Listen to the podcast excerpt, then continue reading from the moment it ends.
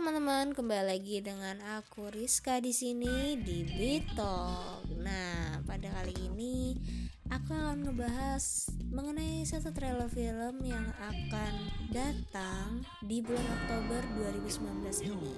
Teman-teman, pernah nggak sih kalian merasa terkena kasus bullying baik kalian sebagai korban atau kalian yang membuli orang lain? Aku harap teman-teman Beat Hour bebas ya dari pembulian, karena bully sendiri sama sekali nggak keren teman-teman dan juga nggak menguntungkan bagi sang pembuli. Malah membuat korban semakin hilang kepercayaan diri sampai banyak kasus bunuh diri yang terjadi berasal dari kasus bully loh. Sama seperti yang dialami oleh Joker nih teman-teman pada trailer movie Joker. Berbeda dari versi-versi Joker sebelumnya, film American Psychological Trailer yang didistribusikan oleh Warner Bros. Pictures dan diangkat berdasarkan DC Comics ini akan mengangkat mengenai Joker dan masa lalunya. Sedangkan seperti yang kita ketahui sebelumnya, Joker sendiri merupakan salah satu musuh terkuat dari Batman di mana ia memiliki sidekick yaitu Harley Quinn yang pada awalnya merupakan psikiatris pribadi Joker. Ya lalu ia buat tergila-gila padanya sehingga mau melakukan apa saja untuk Joker. Ya untuk lebih jelasnya kalian bisa tonton di film Suicide Squad keluaran tahun 2016.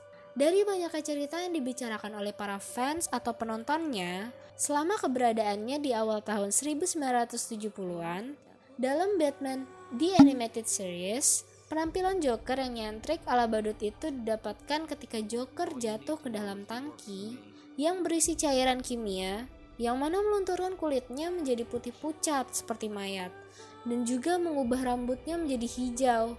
Bahkan bibirnya pun berubah menjadi merah sehingga ia depresi akan penampilannya dan mengubahnya menjadi seseorang yang psikopat dan gila. Joker pada dasarnya tidak memiliki kekuatan super seperti musuh-musuh Batman yang lain, melainkan ia hanya mengandalkan kepintarannya dalam membuat senjata-senjata berbahan kimia seperti acid spraying apple flowers yang mana dapat membuat orang yang memegang bunganya KO seketika. Untuk lebih jelasnya, kalian bisa banget nih nonton film-film Batman yang lawas untuk menambah pengetahuan tentang si Joker karena memang baru tahun 2019 ini film Joker yang berdasarkan kehidupan nyata itu dibuat. Nah, itu tadi jika kita bahas Joker versi lamanya guys. Sekarang aku akan bahas cepat mengenai Joker 2019 yang akan menghantui kita di bulan Oktober nanti. Uh, pas banget udah mendekati Halloween ya. Pada trailer ini dapat dilihat bahwa Joker merupakan stand up komedian yang berusaha keras untuk menghibur para penontonnya. Ia berdandan ala badut. Namun alangkah malangnya dia karena usahanya gagal. Pada awalnya ia merasa kecewa dan marah atas kerjanya tersebut.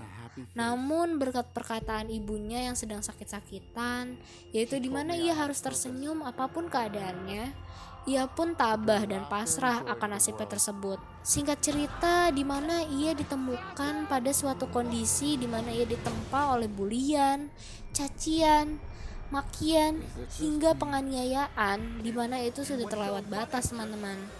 Dan ia pun juga sudah tidak kuat untuk menahan rasa penghinaan tersebut. Ia pun menghabisi orang-orang tersebut dengan membunuhnya dengan tidak sengaja pada awalnya.